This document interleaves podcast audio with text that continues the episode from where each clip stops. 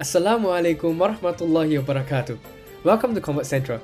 I'm Kevin Siddiq Lim, the host of Convert Central, and I'd like to welcome you to season 3 of Convert Central. Our podcast focuses on the challenges that Muslim converts face along their conversion journey to help Muslims from all backgrounds to find a strong foothold in Islam. Follow our Instagram and LinkedIn page at Convert Central, and I look forward to sharing with you all the beneficial series we plan for the year.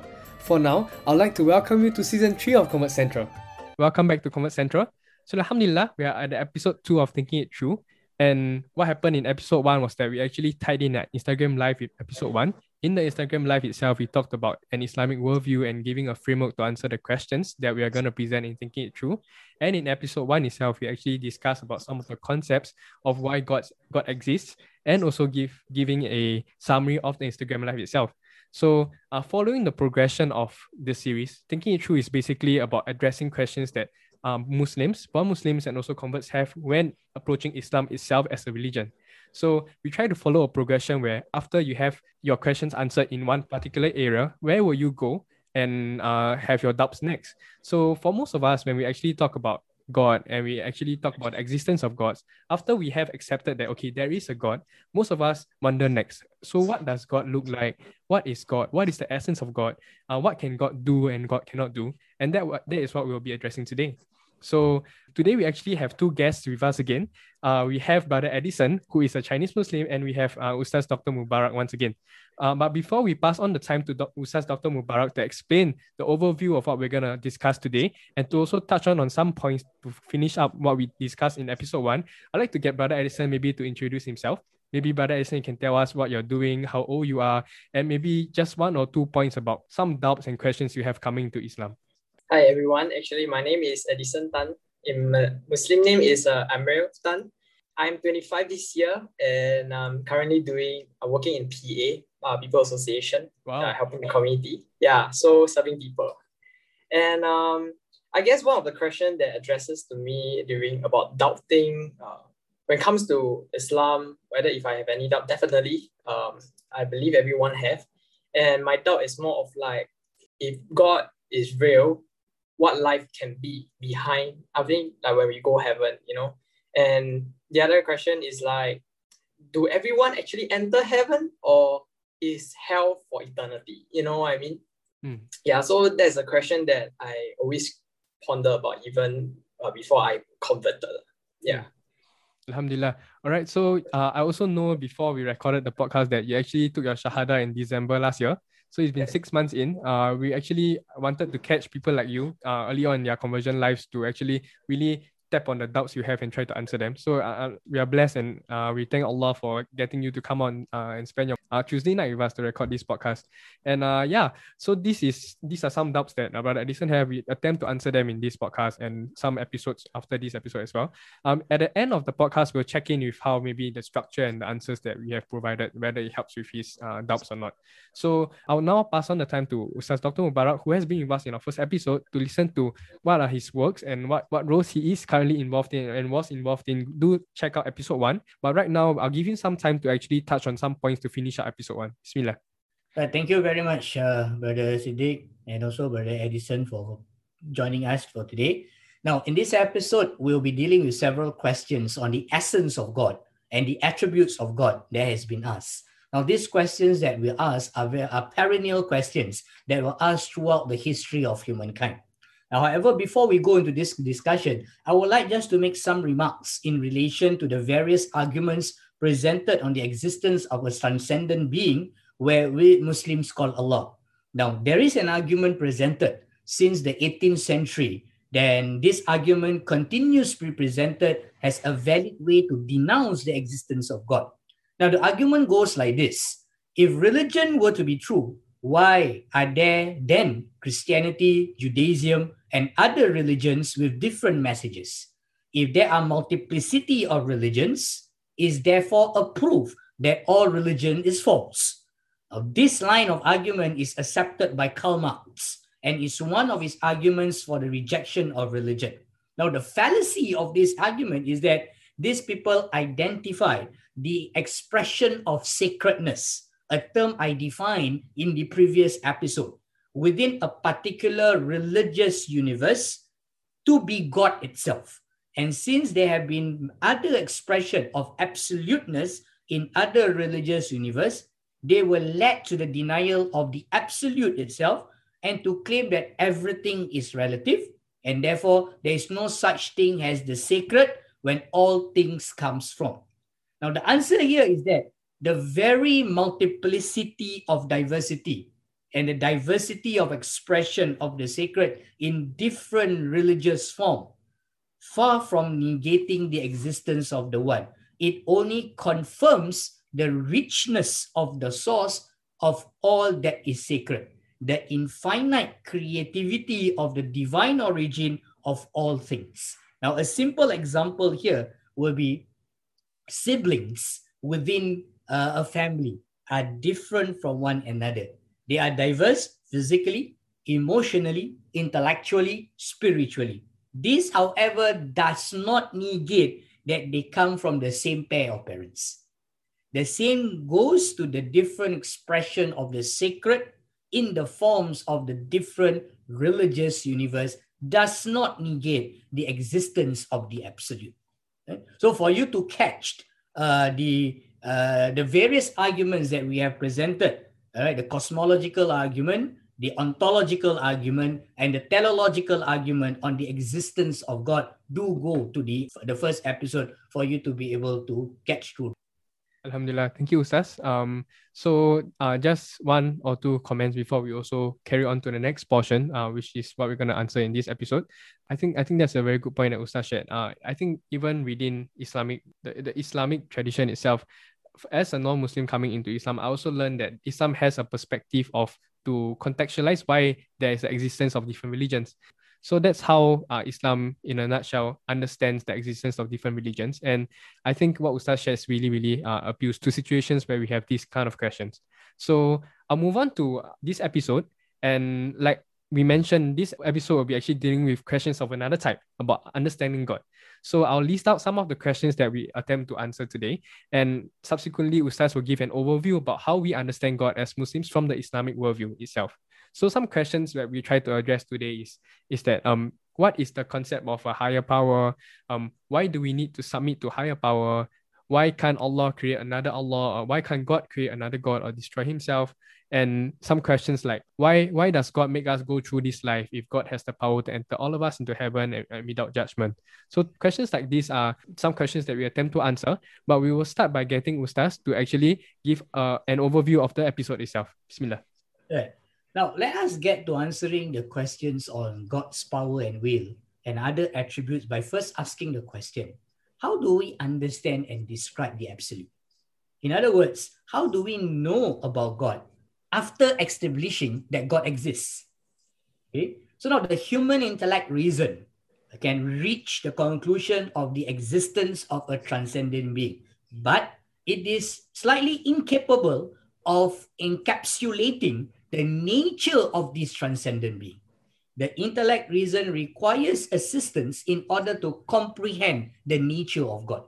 Now, from the worldview of Islam, which we have described in our IG live session, the very reason for revelation of Islam, the Quran and also the prophetic tradition, which I will address in subsequent episodes, can be said to be the unveiling of the complete and total doctrine of the nature of God.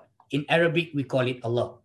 Now, every authentic religion has sought to reveal God's unity and the different aspects of his infinite reality, some emphasizing one element, some another element. Now, Islam seeks to, rep- to present and to depict to the extent that is possible for the human language to sustain the total doctrine of the divine nature.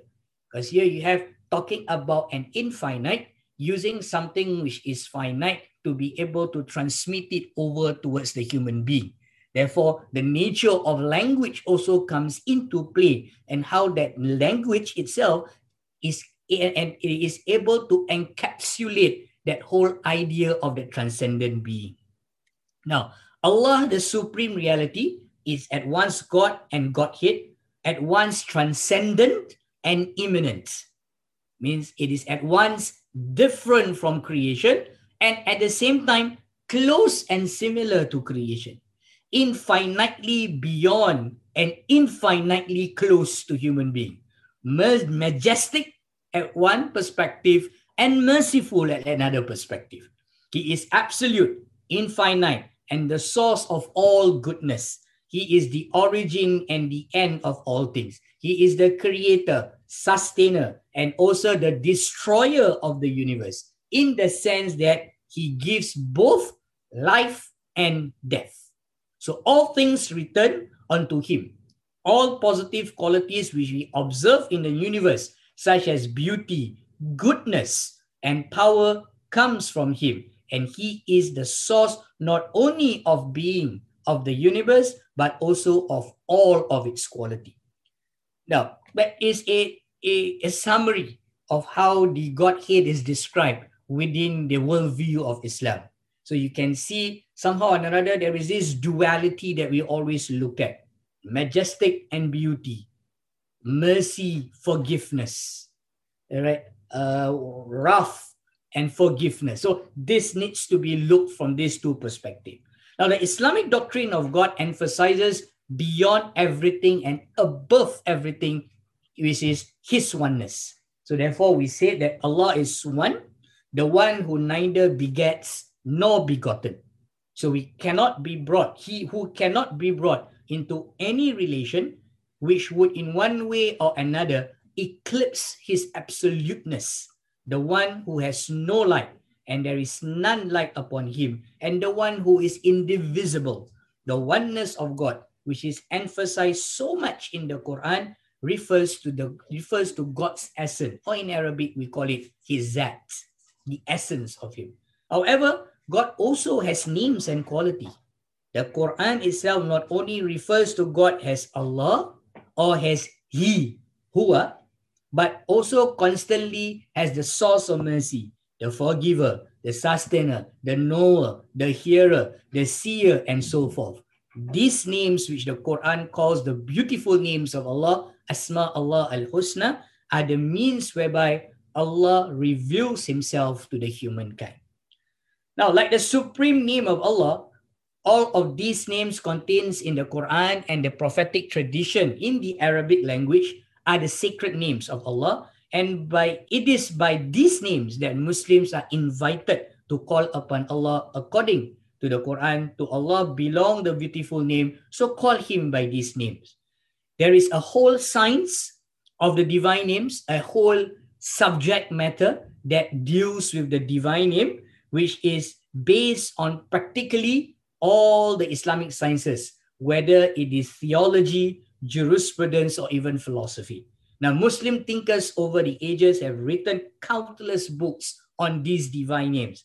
Among the famous one is, of course, written by Imam Abu Hamid al-Ghazali, a 12th century uh, scholar, which is known throughout the Islamic world. Each name of Allah is none other than His essence, and therefore is a path towards that essence, and yet it reveals a particular aspect of the divine nature. So the names of Allah is a describe is, is a particular description of his of his essence. So by taking the name, by remembering his name, that is a path that we go towards in getting closer to him. Now, for us to understand better due all right, uh, to our limitation of our intellect reason, our Muslim authorities, our scholars has divided the names into two groups, right? The names of beauty and the names of majesty. Those aspects of Allah which relate to His mercy or His forgiveness belong to the first category, including the name Ar-Rahman, which is in reality the name of the divine essence as alluded in the Quran itself.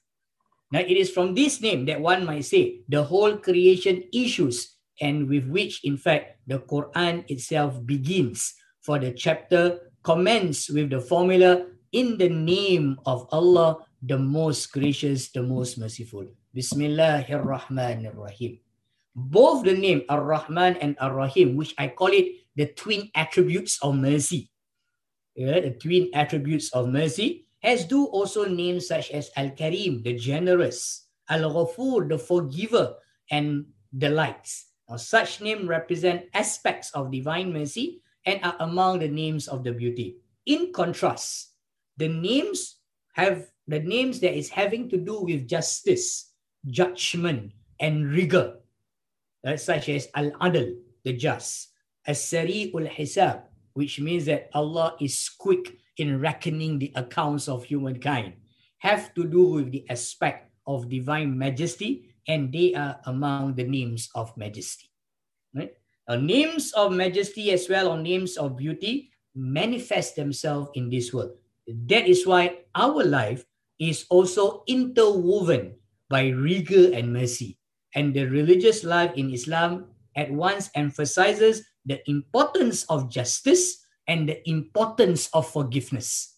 The importance of Allah's wrath, which must always be remembered, and the significance of his love and forgiveness for his mercy, for his creatures. Allah sees and judge our action, and yet he is merciful when we repent and return back to him. It is important, all right, for us to be able to see the nature of Allah subhanahu wa ta'ala from these two perspectives. Now, it is also important to remember that the Islamic conception of Allah emphasizes very much his omnipotence. Allah is powerful over his creation. Furthermore, he is the knower of everything great and small. Allah has at once complete power over his creation and knows all of his creation. Therefore, a Muslim should live in a way has to be aware constantly of his power dominating every moment of the human's life and his knowledge of all whatever that we do. Allah watches over all of our action and judges us accordingly. Now, this emphasis upon the power of Allah and His judgment must be balanced by the emphasis placed upon His mercy. So, if you just look at the power and the balance, then you will see that it is a God, all right, who is very, always very angry.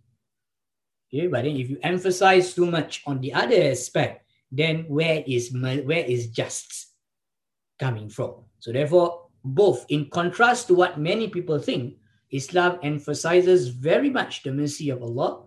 And has already been mentioned, every chapter in the Quran begins with the twin attributes. So therefore, the twin attributes is repeated at least, all right, uh, it is repeated 114 times within the Quran itself. For Muslims who are doing their prayers, we repeat the name Ar-Rahman, Ar-Rahim more than 17 times a day because in our prayers we must read our Suratul Fatiha because that is the, a must for us. So, so it reminds us right about Allah's mercy, the twin attributes. Now, the word Ar-Rahman and Ar-Rahim, right? You have this, there is Muslim scholars, they help us to understand this by saying that it is, for us to understand. Right? It's not that the names has a hierarchy doesn't Allah does not require hierarchy. Those hierarchies, those order is in order for us to be able to understand God. Right? Because God is beyond the descriptions. But in order for us to understand it, we need to describe him with languages that we ourselves understand. Uh, that's why he is both transcendent and immanence. That immanence is the language that we use to describe. Uh, so these two two dimension. So now uh, the hierarchy of Allah's names, uh, Ar-Rahman and Rahim, in a sense, present a descent from the divine reality. Allah through the all-embracing mercy, so Ar-Rahman is a true all-embracing mercy, to the individual mercy touching a particular human being, which is Ar-Rahim. So Ar-Rahman could be said that it is an inclusive, all right? It is general, everybody. Ar-Rahim is a particular. It's like the sky that embraces us all and is luminous. And Al Rahim is like the particular ray of sun which emanates from the sky to touch us individually, to enlighten us, to illuminate us, and to bestow warmth upon us in the coldness of the life of this world. Likewise, the significance of the Quranic teaching of Allah's wisdom combined with the dominance of His will so the questions about will and power, we cannot just understand the idea of will and power on its own without looking at wisdom. Right? In the affairs of human being cannot be overemphasized. Of course, Other religions also teach that God is omnipotent and omniscient, and such a teaching is not unique to Islam. It is mentioned also in the Torah, in the Gospels. In Islam, however, this principle is particularly emphasized and integrated into our religious attitude of everyday life through repetition of statements like, Inshallah, if Allah wills. Such formulas punctuate the everyday activities of the human and remind him that the will of Allah dominates every moment of the human life. We live always according to His will, whether we like it or not, in the sense that His will dominates over the world. But also, this is important, but also He has given us freedom from our human point of view so as to live with our own choice according to His will. Meaning that we are given a choice whether do you want to submit to his will or not. There is therefore a reciprocity between completely powerful will of Allah and the human will. To human being, he has given the freedom to use their wills to follow his will and to surrender him. The whole question of determinism and free will, which has occupied so many Muslim thinkers over the ages, is deeply related to this question, to which we shall turn later after we describe the nature of the human being and see how they are interrelated in our subsequent episode. Now, the most important teaching as far as the nature of God is concerned is to be aware of the emphasis upon the Quran and the prophetic tradition upon the power of Allah's will and the domination of the whole of reality by His will in conjunction with his omniscience, in conjunction with his wisdom, in conjunction with his mercy, in conjunction with his justice, his forgiveness. So those things need to be taken into perspective. Therefore, it is very important in trying to understand the Islamic concept of Allah to remember that for Muslim, all right, Allah is not only the creator of the universe, although of course he is the creator. This means that his creation to the universe is not limited only to the beginning of things. It's not like the idea of the clockmaker, which is an idea that came all right within the Renaissance philosophy. Okay, what is Renaissance? You go back to episode number one. Uh, I've talked about Renaissance. Rather, Allah is also the sustainer and the end of the universe in the sense that the universe returns to Him. So the Muslims live with the awareness not only that he comes from Allah, but also that he is sustained at every moment of life by him and that he finally returns to him as does the whole creation. Finally, one must re emphasize the balance in Islam between mercy and justice. The pages of the Noble Quran are strewn on one hand with the terrifying images of judgment and punishment of those who have done evil, and on the other with descriptions of paradise and the blessing bestowed by Allah upon those who have performed good acts.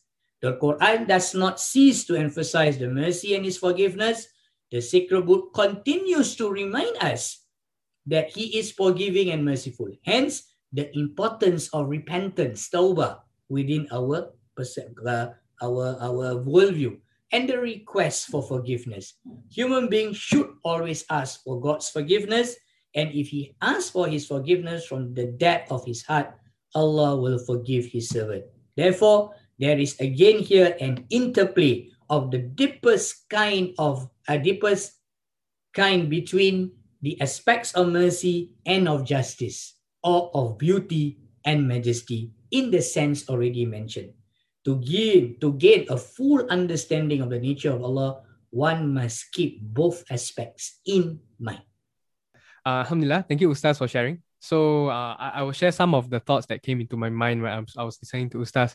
I think, firstly, it's, it's, it's something that we have to touch on when we are talking about Allah, about creation, about uh, about Tawheed, and that sometimes we think that uh, it's such a long explanation, and when we have questions in our minds, we, we, we just want an answer. You know, we, we don't we don't necessarily want context and it's probably because around the everything around us now we, we really like bite-sized content. But we also recognize that we, we, we really want to have a absolute certainty in what we believe in our faith And that requires a little bit more knowledge than simply the answer itself. So that means context, that means understanding of different considerations and elements that uh, have a big part in our answers. And which is why when we talk about how we human beings understand God and how we uh, know about God, we have to first understand the nature of God and the nature of human beings and how we interact.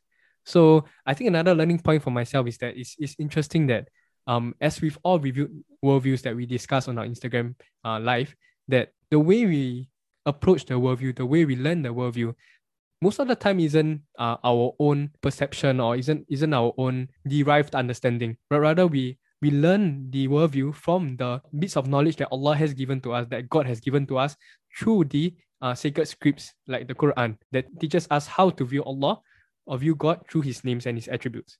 So I think this is something that is interesting to me, and uh, the, the fact that there is duality really also appeals to me a lot because um we also tend myself I, I also tend as, as just a, as a human being living in the world today i tend to see things in a very one dimension and also very absolute way that i feel like that's that's because we want the easiest um way to understand things. Um like emotion if i'm angry or if i'm if i'm sad i, I tend to see things one way. But the very fact that us human beings and the way we feel it's, it's really a spectrum we, we are we are we are beings with many different dimensions to our own thoughts and our own perspectives our emotions so the fact that religion has also a duality and also operates on the spectrum when there, there are bits of um, religion that is not only relevant to the man who requires repentance and, and, and forgiveness, the, the mercy of Allah, and it also there are parts of religion that also appeals to the man who needs to know the wrath of Allah before he can stop uh, sinning due to the fear of punishment sometimes. So I think this is something that is extremely special intuitive to myself that that I, I've learned from uh, the explanation of Ustaz. So I will pass my time to Brother Edison just to get a little bit of his reflection before we pass our time back to Ustaz. Okay, thanks. Uh, I think for me, my question is God is absolute, right? I mean, God is uh, creator of all mankind. So we always believe that he have the power to do a lot of things, but why he put us here I always think that it could be the reason why he want to test us, you know, mm. put us through a test. And then uh, we all want a bigger question. I mean, we all want an answer, but then we don't want to hear a longer story. We just want to jump into conclusion, like what uh, Siddiq say, right? Yeah. Yeah. So we wanted that, but then that's that shouldn't be the way because I guess sometimes in order to for us to see the bigger picture, we need to slowly gaps what is actually going on behind, you know, like the reason and why God do this, why God do that. So I guess my question mostly are more of like a personal thing, like heaven, hell, you know, mm. life beyond uh, after we die. Yeah. Thank you. Thank you so much. I, I think I think that was that was quite a chunk. Thank you so much, Brother Edison. And I'll pass my time back to Ustaz. Uh, and we'll get him to also move on to the next part where we actually explore questions such as the power of Allah, whether he can create something as powerful as him, or maybe can he uh, destroy himself. Questions like that, we'll pass it to him to address it. No, the after understanding the essence and the absoluteness of Allah subhanahu wa ta'ala, right, we go into the attributes. Of course, the attributes, the names, they are interrelated to one another. But a question about the power of Allah, where can He create something so powerful like Him and destroy Himself? Right? And there are questions like, can Allah create a rock so heavy that He cannot carry? No, there's those kind of questions that comes about. Sometimes these questions are malicious. Some of them, all right, they really want to. Okay, but we have a we have a, we we see that people wants to find out. So therefore, we try and provide all right a relevant explanation for this. Now, in order for us to understand that whole idea of power again, all right, we are required to go back, uh, number one, to the previous episode first, all right, on God's existence. Okay, the three arguments that was presented. Now, after establishing his existence, we will now look at other attributes that is necessary for him. These attributes are meant for us human beings to understand him. He is independent of all this. Okay? Now, it is beyond this description of what we have. Our inability to understand his essence requires us to know him through what we know about ourselves and then negate that for him. Now, let me explain further what I mean by building the premises for the arguments, beginning with the establishing of the existence of God, just taking a bit from the episode number one. Okay? Now, it is among a self-evident truth for those with sound intellect that all possible existence need a cause for them to come into existence. Okay? The world is a possible existence. Therefore, the world coming into existence must have a cause. So we talk about this, the causal relation. Yeah, and it cannot uh, regress infinitely. Yeah, the regression infinitely is something which is impossible. You need to stop somewhere. Now, for the premise that we say all possible existence of contingent things needs a cause, it is obvious because every contingent thing exists at a particular time and the mind can imagine it coming earlier or later. It is therefore follows for it to exist at that particular time and not at the later or earlier one. It requires of necessity that which particularize it. What does it mean? It means that I could born in your era, but I was born in another era. Or I could born in 20 years later, but it particularizes that I am born in this particular time. So there need to be something that has made this possible from a non-existence that it comes into existence. So that's what you mean by a contingent thing. So a contingent thing, the mind can see the possibility that this thing came into existence. It could have come into existence 10 minutes later, or it could come into existence three years later, or it could have come into existence, all right, I could have come into existence during the time of the Prophet wasallam and live as a companion of the Prophet. But no, I came into existence at this particular moment in period. So there must have been something that has brought me into this existence. So that's what I mean by a contingent being, right? A contingent. Therefore, in order to particularize it, it requires something that already has an existence to bring it upon existence. Okay. Now, for the claim that the world is a possible existence, or we say that contingent thing, why is the world contingent? Because when I when I'm born, the world is there. I didn't even see the world come into existence. Neither would I see that the world will not come, will not will go into existence, uh, non-existence because by the time I died, I died already. Okay, so we have not seen that. But the proof of it is that the bodies, the things that make up in the world, are always either we are either in a motion or we are in a rest, at rest. And both these states are possible states or contingent state. And everything that is never independent of contingency must itself be contingent. So the world is made up of bodies that are either in motion or at rest. And motion and rest are contingents. Therefore, if you are not dependent upon, if you are in, you are not independent of contingent, you must be contingent because the world itself is rotating, is moving.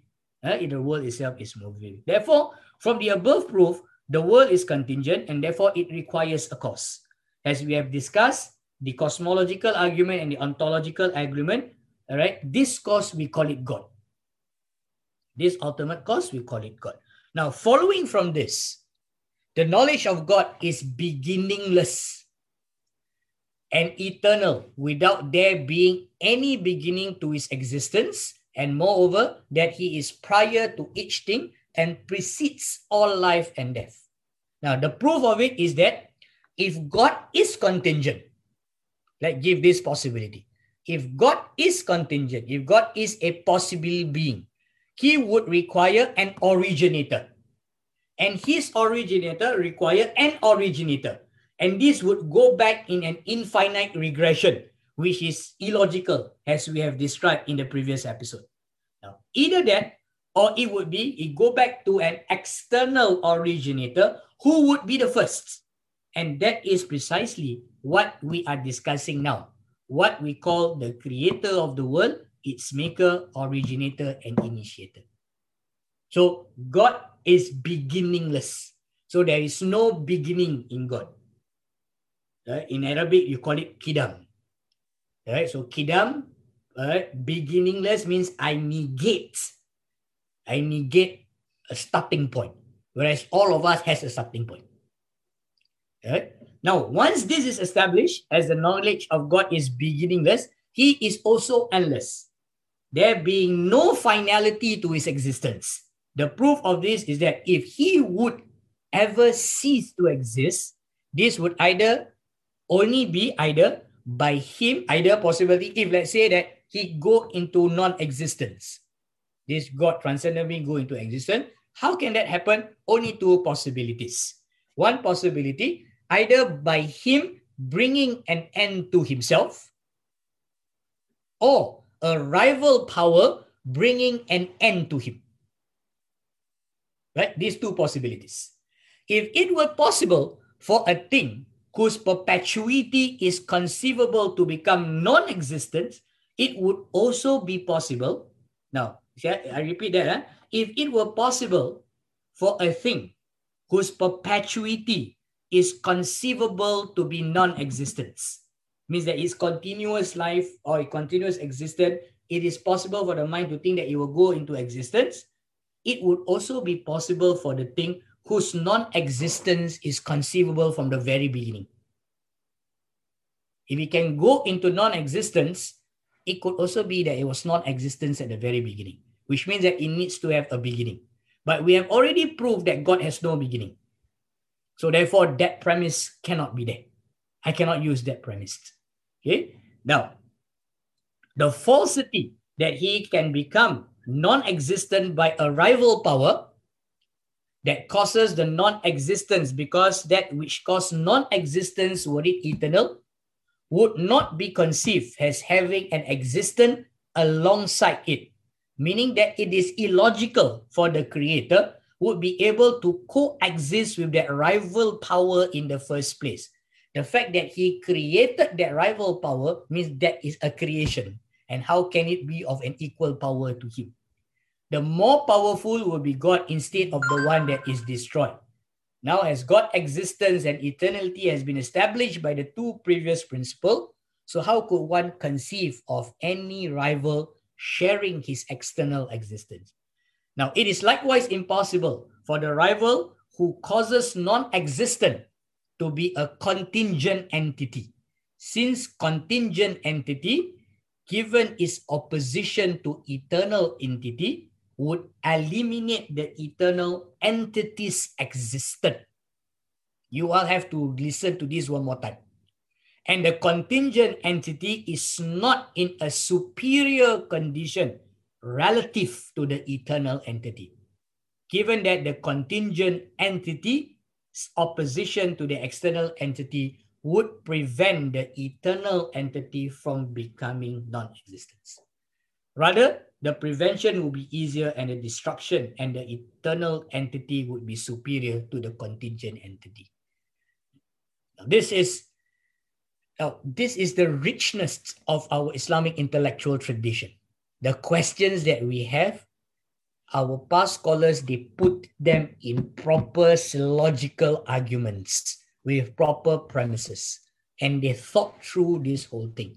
So therefore, the idea that God creates another God who is so as powerful as him and can destroy him, that whole question itself answer itself because God creates. So if God create that the other being is a contingent being. It's and a contingent being is always opposite to the eternal being. And a contingent being can never be the same and never be as powerful as the eternal being because the contingent being's own existence is dependent on the eternal being. So therefore, that question in itself answers itself.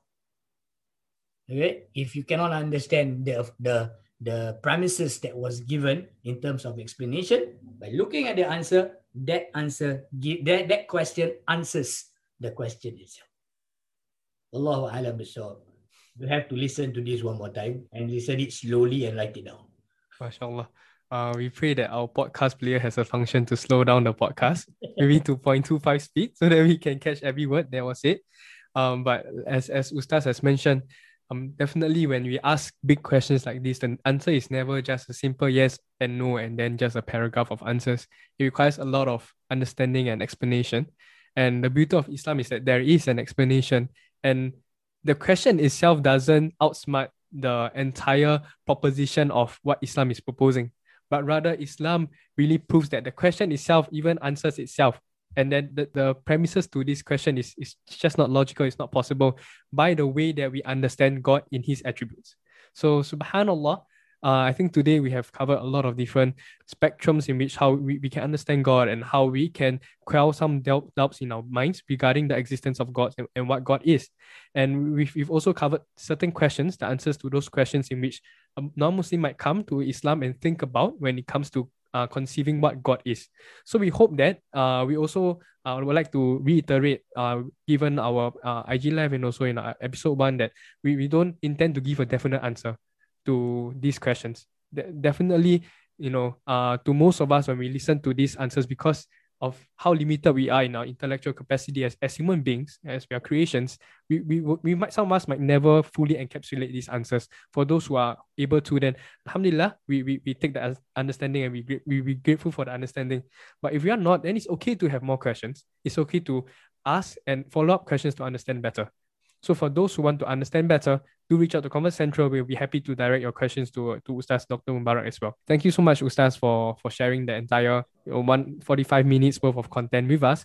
Um, I'd like to do to have a small favor for you, Ustaz, uh, before we end the podcast. For those who have slight difficulties understanding the entirety of the uh, podcast episode, maybe you could give us a, a summary so that it can maybe uh you know be a stepping stone in their understanding. And for those who just want to understand the entirety of what the podcast represents, you could give us a summary, and then inshallah we'll end the podcast for everyone here. Right. Uh, well, to summarize the whole discussion that we have about the nature of God and all the various arguments, is said that the, within the Islamic doctrine is based on the revealing of the total nature of the divinity, who is one without partner. This is the heart of the Islamic message.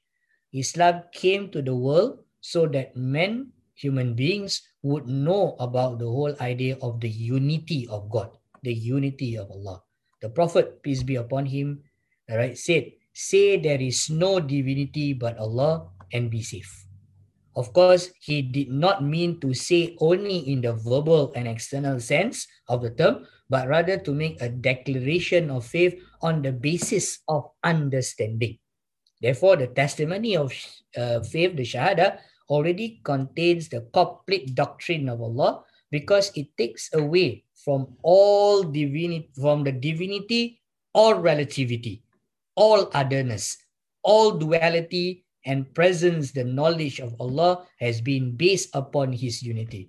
Allah is the one, the absolute, the infinite, and is also infinite this infinite goodness and mercy and the source of all that is positive in the universe. He is the source of all reality. To him belong the fact the hidden treasures, as the Quran asserts, the treasury from which all things issued from. This is not, there is nothing in the universe, not a blade or a grass or an ant walking upon the earth which is not known to him and whose life is not ordained and protected by his will. Human beings lives in a world utterly dependent upon Allah and open at every moment of time and point of space towards the transcendent which is Allah. Islam emphasizes the extreme transcendence of Allah, who is beyond all that can be said of Him, yet He is extremely close to us, as in the famous verse that He says, We are nearer to Him than His jugular veins. A test to Allah is even closer to us than ourselves being close to ourselves. On the one hand, He is utterly beyond and infinitely above us and on the other hand, he is at the center of our very being. That is why he has said, Allah has said, the heart of the believer is the throne of the compassionate. That's the summary of the whole nature of Allah subhanahu wa ta'ala. Wallahu rasulu alam. Alhamdulillah. Thank you so much, Ustaz. And uh, to clarify for uh, our non-Muslim listeners, when we re- refer to Allah, it just simply means God in uh, the way that non-Muslims would refer to them is, is God. Uh, and uh, Ustaz can also uh, correct me on this. Allah means uh, God in Arabic language, right? The one God. The one God. Okay, Alhamdulillah. So thank you uh, for Ustaz and for Brother Edison to come up with us on this podcast. Normally, we don't record podcasts that's longer than 40 minutes if you have been following season three. But it's an important topic it's a topic that we really, really want to discuss in full detail, and which is why we've elected to to make it a longer podcast tonight. So as usual, any questions, any doubts, come onto our platforms. Let us know. Uh, we get you in contact. We'll, we'll try to find a way to address the questions or start a discussion together. And for the rest of us who managed to uh, take away a little bit from this podcast, continue to make dua for Convert Central that we're able to push up official content. And at this point, I'd like to uh, thank Ustaz uh, Dr. Mubarak and also Brother Edison Tan for coming in and get uh, Ustaz Dr. Mubarak to end this session for us by reciting Tasbih Kafara and Surah Al-Asr. Bismillah. الرحمن الرحيم سبحانك اللهم وبحمدك أشهد أن لا إله إلا أنت أستغفرك وأتوب إليك بسم الله الرحمن الرحيم والعصر إن الإنسان لفي خسر إلا الذين آمنوا وعملوا الصالحات وتواصوا بالحق وتواصوا بالصبر صلى الله على سيدنا محمد وعلى آله وصحبه أجمعين والحمد لله رب العالمين Thank you, Ustaz. And do catch us in episode 3 of Thinking It Through, where we discuss about uh, in detail God's view and man's view and how we how we explain and understand that perspective. Assalamu alaikum warahmatullahi wabarakatuh.